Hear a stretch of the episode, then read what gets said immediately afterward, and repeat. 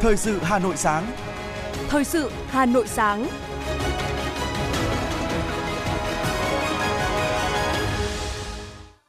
Kính chào quý vị và các bạn. Bây giờ là chương trình thời sự của Đài Phát thanh Truyền hình Hà Nội. Chương trình sáng nay, Chủ nhật ngày 2 tháng 7 có những nội dung chính sau đây. Lấy ý kiến đóng góp vào những quy định phát triển y tế, chăm sóc sức khỏe nhân dân và chính sách xã hội, an sinh xã hội của thủ đô. Hà Nội chính thức công bố điểm chuẩn vào lớp 10 công lập năm học 2023-2024. Công an xác minh sự việc nhân viên quán bánh mì nổi tiếng ở Hà Nội bị tố hành hung khách. Nhiều ngày tới, Hà Nội và các tỉnh thành phố thuộc miền Bắc tiếp tục xảy ra nắng nóng, nhiệt độ cao nhất 38 độ C.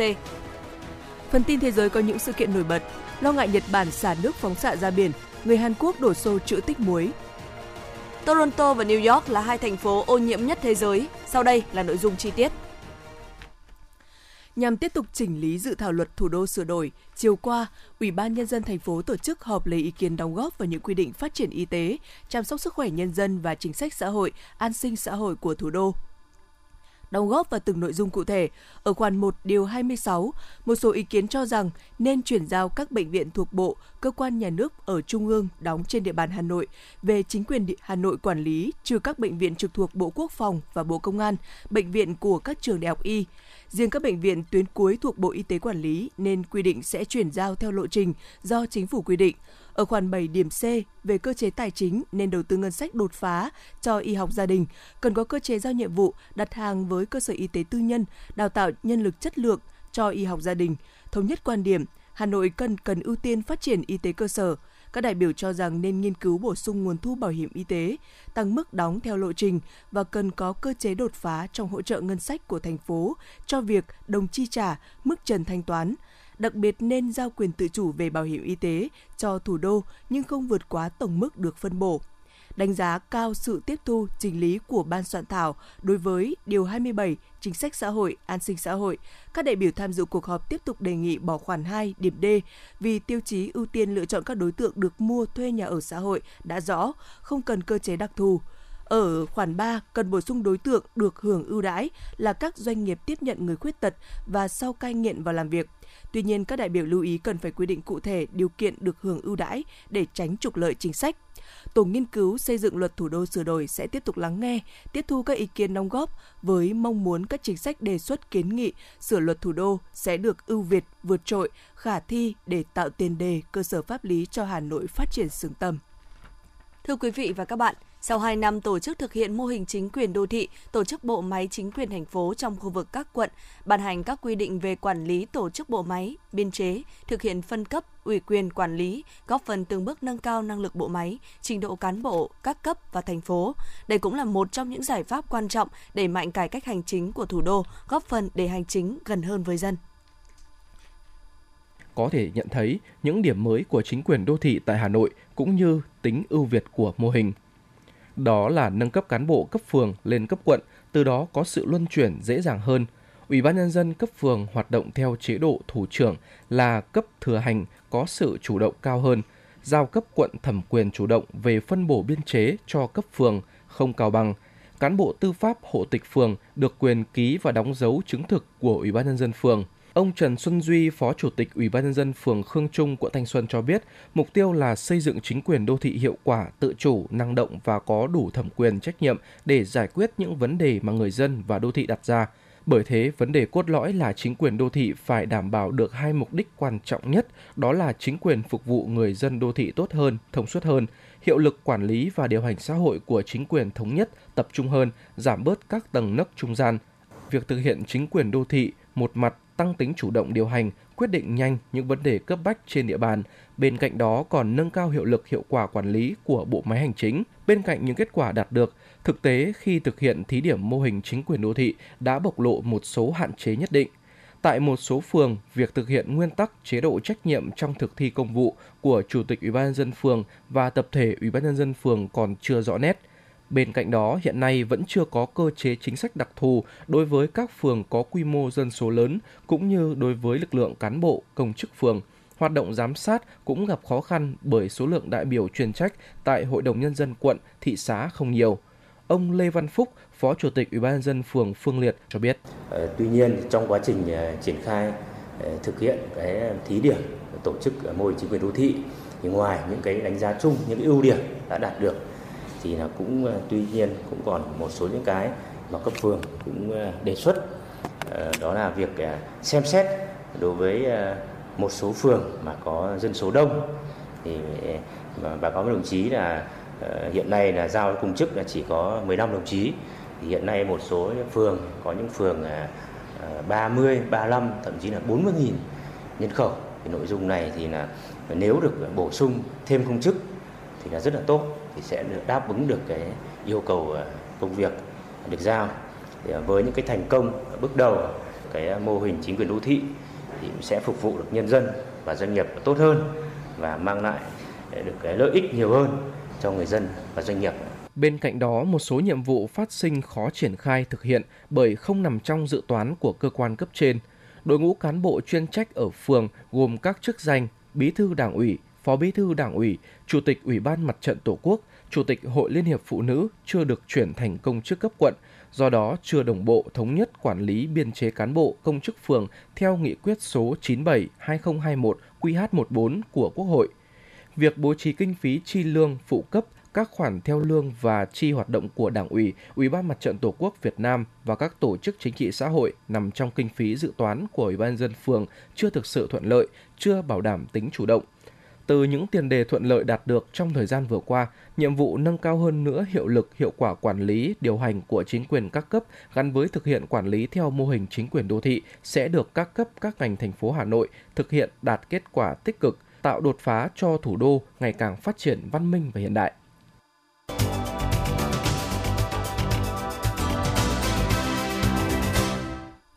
Thưa quý vị và các bạn, phong trào thi đua xây dựng chi bộ 4 tốt, đảng viên 4 tốt được Đảng bộ quận Tây Hồ triển khai đến toàn đảng bộ nhằm tăng cường củng cố, xây dựng tổ chức cơ sở đảng và nâng cao chất lượng đội ngũ đảng viên, tạo khí thế thi đua sôi nổi trong toàn đảng bộ. Nhiều mô hình tốt, cách làm hay, sáng tạo góp phần thực hiện thắng lợi nhiệm vụ phát triển kinh tế xã hội trên địa bàn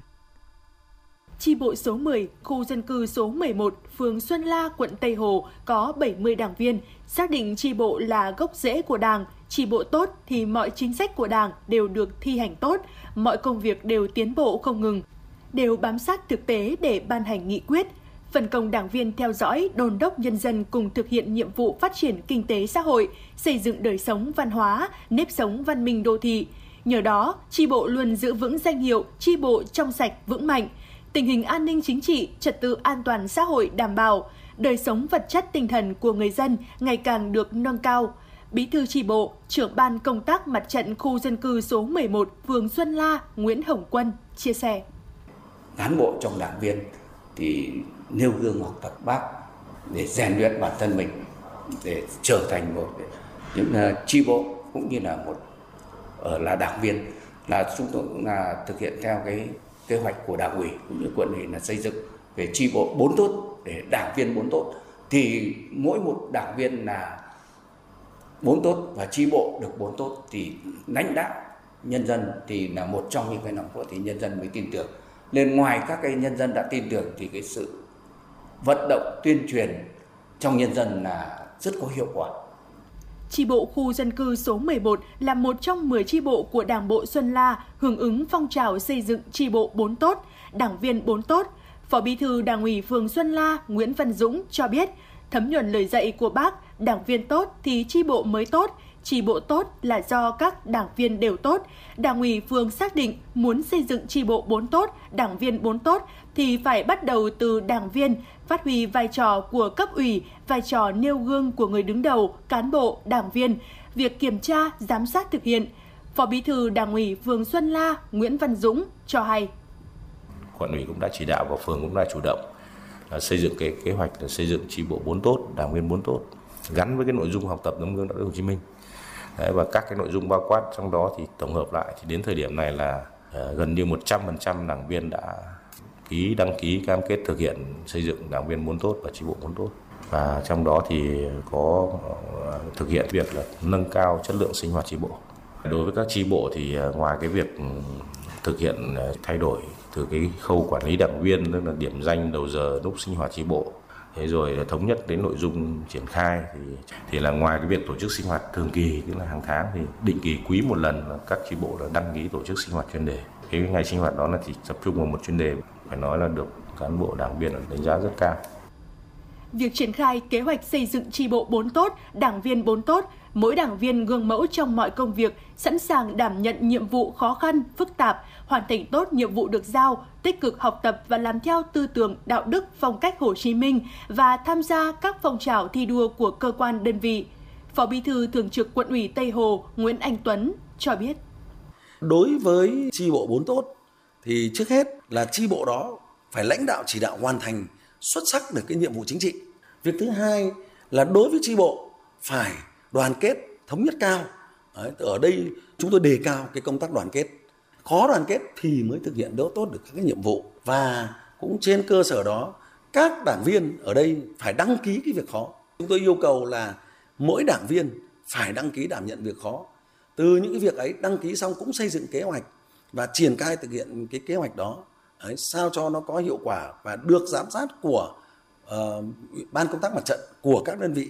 để đánh giá các cái bộ cán bộ đảng viên đó thì mới đáp ứng yêu cầu. Thế còn đối với đảng viên cũng tương tự như vậy. Cái vai trò trách nhiệm của người đảng viên thì ba cái nhiệm vụ của đảng viên đương nhiên là phải hoàn thành tốt. Nhưng trong đó chúng tôi vẫn đề cao cái việc mà nêu cao được cái vai trò của đảng viên đấy là phải đăng ký một cái việc khó đấy xây dựng tri bộ 4 tốt, đảng viên 4 tốt trên địa bàn quận Tây Hồ nhằm hướng đến mục đích nâng cao năng lực lãnh đạo, sức chiến đấu của tổ chức đảng và đội ngũ cán bộ, đảng viên, góp phần ngăn chặn, đẩy lùi sự suy thoái về tư tưởng chính trị, đạo đức, lối sống, những biểu hiện tự diễn biến, tự chuyển hóa trong nội bộ, xây dựng tri bộ trong sạch, vững mạnh và nâng cao chất lượng đội ngũ đảng viên, góp phần củng cố niềm tin của nhân dân với Đảng.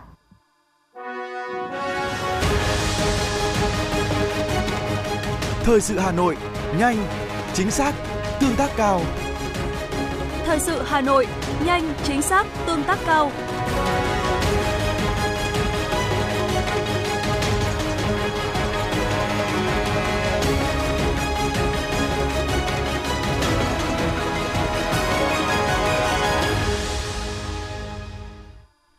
Các thông tin về lĩnh vực giáo dục sẽ tiếp nối chương trình. Chiều qua, Sở Giáo dục và Đào tạo Hà Nội đã có cuộc họp xét điểm chuẩn với các trường trung học phổ thông công lập không chuyên. Căn cứ chỉ tiêu được giao, phổ điểm và dự kiến điểm chuẩn do Sở Giáo dục và Đào tạo Hà Nội cấp, các trường trung học phổ thông công lập đề xuất điểm chuẩn, đơn vị đã duyệt điểm chuẩn cho từng trường. Sau khi Sở Giáo dục và Đào tạo Hà Nội công bố điểm chuẩn trúng tuyển vào lớp 10 các trường trung học phổ thông công lập không chuyên và trường chuyên trên địa bàn thành phố năm học 2023-2024, từ ngày 5 đến ngày 7 tháng 7 năm 2023, học sinh cần đến trường trung học cơ sở, trung tâm giáo dục nghề nghiệp, giáo dục thường xuyên, nơi học lớp 9 để nhận phiếu báo kết quả tuyển sinh vào lớp 10 trung học phổ thông năm học 2023-2024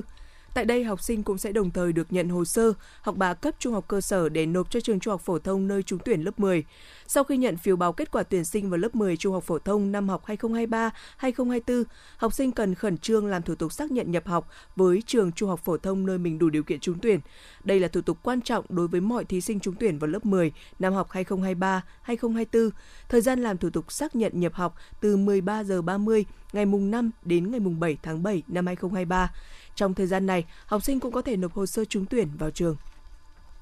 Theo kế hoạch tuyển sinh các lớp đầu cấp năm học 2023-2024 của thành phố Hà Nội, từ ngày 1 tháng 7 đến hết ngày 9 tháng 7, toàn thành phố tổ chức tuyển sinh trẻ mầm non 5 tuổi và học sinh lớp 1, lớp 6 năm học 2023-2024 theo hình thức trực tuyến. Tính đến 18 giờ ngày 1 tháng 7, hồ sơ đăng ký tuyển sinh trực tuyến vào lớp 1 năm học 2023-2024 trên địa bàn thành phố đạt gần 68% so với tổng chỉ tiêu tuyển sinh. Đây là số liệu tính từ 0 giờ đến 18 giờ ngày 1 tháng 7, ngày đầu tiên các trường học tổ chức tuyển sinh trực tuyến. Ghi nhận trong ngày đầu tổ chức tuyển sinh trực tuyến, các trường học trên địa bàn thành phố đều bố trí cán bộ, giáo viên và các điều kiện về hạ tầng để hỗ trợ, hướng dẫn phụ huynh học sinh đến đăng ký, hệ thống vận hành thông suốt, ổn định, Phản hồi từ phụ huynh học sinh cho thấy các nhà trường đều tích cực hỗ trợ các thao tác trên hệ thống dễ thực hiện. Theo kế hoạch, thời gian đăng ký tuyển sinh trực tuyến vào lớp 1 còn kéo dài đến 24 giờ ngày 3 tháng 7. Hết thời gian đăng ký tuyển sinh trực tuyến trên hệ thống, phụ huynh học sinh có thể trực tiếp đến trường làm thủ tục tuyển sinh từ ngày 13 đến ngày 18 tháng 7. Bám sát kế hoạch tuyển sinh và sự chỉ đạo hướng dẫn của cấp trên, công tác tuyển sinh vào lớp 1 của huyện Thanh Oai được chuẩn bị kỹ lưỡng, đảm bảo các khâu và tổ chức theo đúng quy chế, chính xác, công bằng, khách quan, công khai, phân tuyến hợp lý, đảm bảo đủ chỗ cho học sinh. Hình thức tuyển sinh trực tuyến được thực hiện qua cổng thông tin điện tử. Ngay từ sáng ngày 1 tháng 7, các trường tiểu học đã chuẩn bị đầy đủ các cơ sở vật chất, trang thiết bị máy tính để hỗ trợ phụ huynh đến đăng ký tuyển sinh trực tuyến. Hiện dẫn đầu công tác tuyển sinh trực tuyến là trường tiểu học Mỹ Hưng và Xuân Dương. Các trường tiểu học khác đang đẩy mạnh tuyên truyền để đạt mức tuyển sinh trực tuyến cao nhất theo đúng quy định, đảm bảo khi hoàn thành việc đăng ký cho con vào lớp 1 đến hết ngày mùng 3 tháng 7. Đến nay, 17 trên 17 phường trên địa bàn quận Hà Đông đã thành lập hội khuyến học với 194 chi hội khuyến học tổ dân phố. 172 dòng họ có quỹ và có tổ chức các hoạt động khuyến học, khuyến tài, huy động được sự tham gia của các tầng lớp nhân dân, các nhà giáo, trí thức, tâm huyết với sự nghiệp giáo dục. Hội khuyến học các phường đẩy mạnh tuyên truyền để các cấp các ngành và nhân dân nhận thức đúng về công tác xã hội hóa giáo dục, về việc chăm sóc giáo dục trẻ em, nâng cao kỹ năng sống cho các em tăng cường phối hợp chặt chẽ giữa gia đình, nhà trường và xã hội, đảm bảo cho các em được giáo dục một cách toàn diện. Nhờ làm tốt công tác khuyến học khuyến tài nên sự nghiệp giáo dục đào tạo của quận Hà Đông luôn giữ vững là đơn vị xuất sắc của ngành giáo dục đào tạo thủ đô.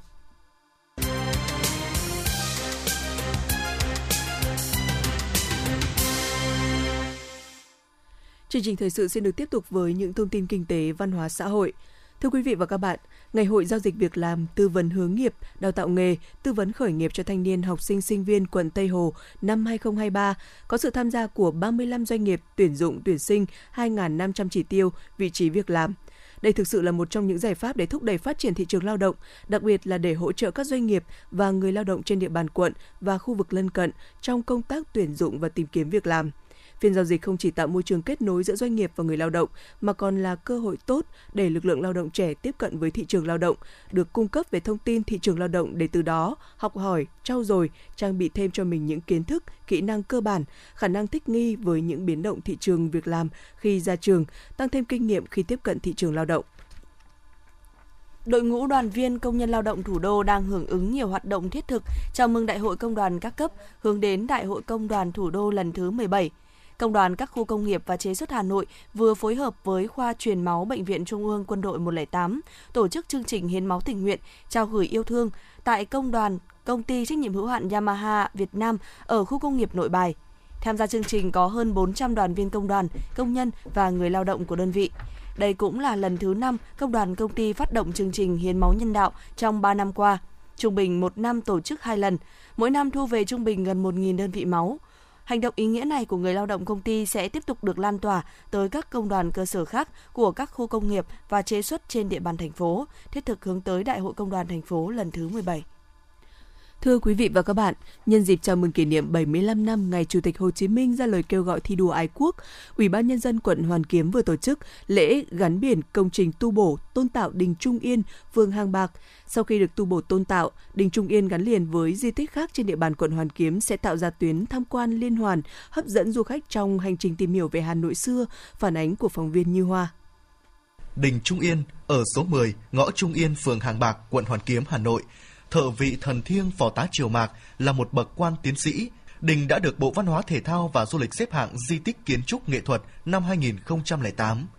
Trải qua thời gian tồn tại với những biến cố thăng trầm của lịch sử, của thời tiết khí hậu khắc nghiệt và của tác động con người, đình Trung Yên rơi vào tình trạng xuống cấp, tường mục vỡ, khả năng chịu lực kém. Bên cạnh đó, có 3 hộ dân sinh sống tại mặt bằng tầng 1 của đình được sự quan tâm của Đảng bộ, chính quyền và nhân dân quận Hoàn Kiếm trong công tác bảo tồn và phát huy giá trị di sản văn hóa gắn với thúc đẩy phát triển du lịch. Đình Trung Yên cùng nhiều công trình đã xếp hạng được tập trung giải phóng mặt bằng và trùng tu tôn tạo từ nguồn vốn ngân sách và xã hội hóa. Sau một năm triển khai tu bổ với diện tích 70,5 m2, đến nay công trình đã hoàn thành. Trong quá trình trùng tu đình Trung Yên, đơn vị chủ đầu tư cùng các nhà thầu đã thực hiện tốt công tác bảo tồn các giá trị di sản văn hóa vật thể, phi vật thể của di tích theo đúng các quy định của luật di sản văn hóa. Việc bảo tồn được một di tích như Đình Trung Yên góp phần thúc đẩy phát triển về văn hóa du lịch và nâng cao đời sống văn hóa tinh thần cho nhân dân địa phương trong khu phố cổ nói riêng và cả nước nói chung bà Nguyễn Ngọc Lan, bí thư chi bộ tổ dân phố số 1 phường Hàng Bạc, bày tỏ niềm vui mừng phấn khởi khi công trình Đình Trung Yên được tu bổ tôn tạo. Nhân dân của Ờ, phường Hàng Bạc nói ờ, chung và tổ dân phố số 1 nói riêng, chúng tôi rất là phấn khởi bởi vì à, sau rất nhiều năm cái đình Trung Yên mới được tu bổ tôn tạo một cách khang trang và à, để giữ lại những cái nét lịch sử cũng như là cái di tích văn hóa sau khi à, được tu bổ tôn tạo thì rất là phấn khởi và chúng tôi nghĩ rằng đây cũng là một cái di tích để thu hút được khách thập phương không chỉ có người dân phố cổ mà ờ, du khách thập phương cũng sẽ đến để chiêm bái ở nơi đây. Trong những năm vừa qua, Đảng bộ chính quyền và nhân dân quận Hoàn Kiếm luôn đặc biệt quan tâm tới công tác bảo tồn và phát huy giá trị di sản văn hóa gắn với thúc đẩy phát triển du lịch. Các công trình đã xếp hạng được tập trung giải phóng mặt bằng và trùng tu. Quận đã dành nguồn vốn lớn từ ngân sách và kêu gọi xã hội hóa trùng tu các di tích. Đình Trung Yên được tu bổ tôn tạo đã làm tăng thêm tính tôn nghiêm cho di tích và tạo cho di tích có vị trí xứng đáng với giá trị lịch sử vốn có của ngôi đình, đồng thời đáp ứng được việc thờ tự tín ngưỡng của nhân dân trên địa bàn quận Hoàn Kiếm và tạo điều kiện cho việc nghiên cứu khoa học, giới thiệu lịch sử văn hóa Thăng Long xưa Hà Nội ngày nay – Dự án tu bổ tôn tạo đình Trung Yên quận Hoàn Kiếm vinh dự là công trình chào mừng kỷ niệm 75 năm ngày Chủ tịch Hồ Chí Minh ra lời kêu gọi thi đua ái quốc 11 tháng 6 năm 1948, 11 tháng 6 năm 2023. Phát biểu tại buổi lễ gắn biển công trình tu bổ tôn tạo đình Trung Yên, ông Nguyễn Quốc Hoàn, Phó Chủ tịch Ủy ban nhân dân quận cho biết, trong những năm qua, công tác bảo tồn và phát huy giá trị di sản văn hóa luôn được Đảng bộ, chính quyền và nhân dân quận Hoàn Kiếm quan tâm gắn với phát triển kinh tế du lịch của quận. Sau hơn một năm triển khai, đến nay, việc giải phóng mặt bằng và tu bổ tôn tạo đình Trung Yên đã hoàn thành và được quận lựa chọn là công trình chào mừng kỷ niệm 75 năm ngày Chủ tịch Hồ Chí Minh ra lời theo kêu gọi thi đua ái quốc. Đây cũng là công trình rất có ý nghĩa nhằm lưu giữ di sản cho thế hệ mai sau, góp phần bảo tồn những giá trị văn hóa lịch sử, đáp ứng nhu cầu tín ngưỡng của nhân dân, đồng thời trở thành điểm tham quan, giới thiệu với du khách khi đến thăm thủ đô Hà Nội. Việc tu bổ tôn tạo đình Trung Yên sẽ tạo ra tuyến tham quan liên hoàn hấp dẫn du khách trong hành trình tìm hiểu về Hà Nội xưa khi vị trí của ngôi đình gần với hàng loạt di tích quan trọng khác của phố cổ nói riêng, quận Hoàn Kiếm nói chung như đền Ngọc Sơn, đền Bạch Mã, đình Kim Ngân, đình Thanh Hà, chùa Vĩnh Trù, đền Hương Tượng.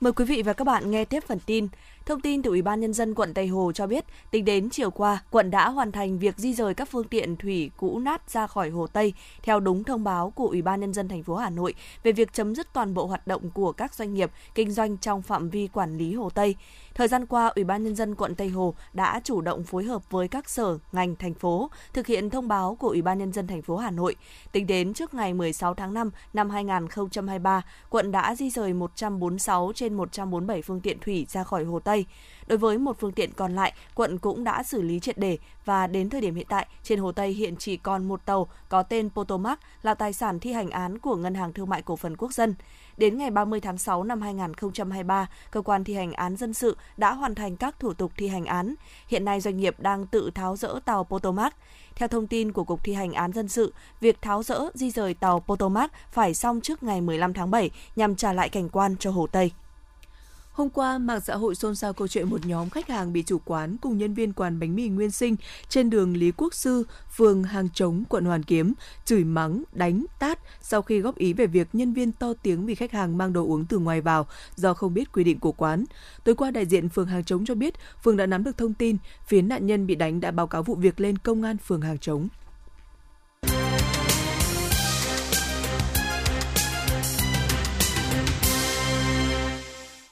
Quý vị và các bạn đang nghe chương trình thời sự của Đài Phát thanh Truyền hình Hà Nội. Phần tin thế giới sẽ tiếp nối chương trình. Đảng Nhân dân Campuchia và nhiều chính đảng tại Campuchia đã bắt đầu chiến dịch vận động tranh cử trong cuộc bầu cử Quốc hội khóa 7 diễn ra vào ngày 23 tháng 7 tới. Tại thủ đô Phnom Penh, Đảng Nhân dân Campuchia khởi động chiến dịch tranh cử Quốc hội bằng cuộc meeting kỷ niệm 72 năm ngày thành lập Đảng với sự tham gia của hơn 70.000 đảng viên và người ủng hộ. Cùng ngày, các đảng Khmer Hòa hợp dân tộc, Khmer hết nghèo và Khmer duy nhất cũng đã tập hợp người ủng hộ để tuyên truyền những chính sách ưu tiên, hầu hết lấy mục tiêu hòa hợp dân tộc, cải thiện đời sống nhân dân làm trọng tâm tranh cử.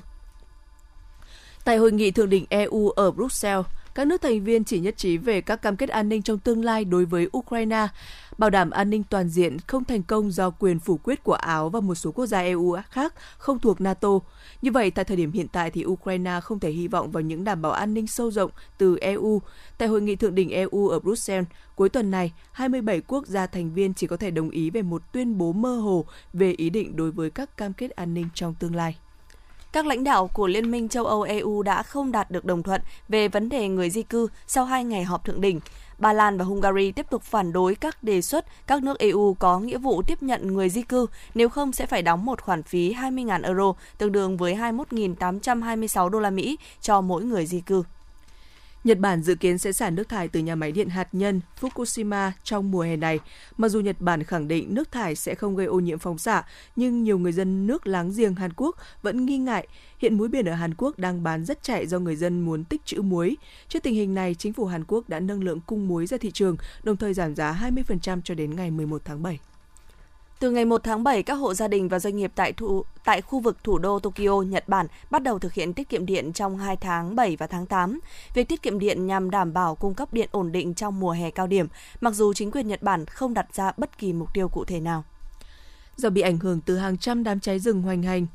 Toronto, New York và Washington DC là các thành phố có không khí trong lành nhất thế giới. Với những đám cháy rừng đang bùng cháy ở Canada, khói cháy rừng mù mịt đã lan đến các khu vực đô thị lớn của Mỹ. Hơn 500 đám cháy rừng đã bùng phát trên khắp một số tỉnh của Canada trong gần một tháng qua, tạo ra những đám mây mù màu nâu cam lan khắp miền đông Canada, miền trung Tây và đông bắc nước Mỹ.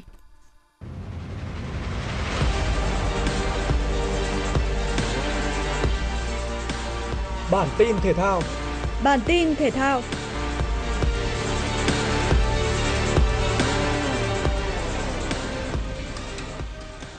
Tại trạng đua thứ ba của giải Golf VJ Junior Tour, golfer sinh năm 2009 đến từ thành phố Hồ Chí Minh, Nguyễn Tuấn Anh tỏ ra khác biệt hoàn toàn so với phần còn lại của giải đấu.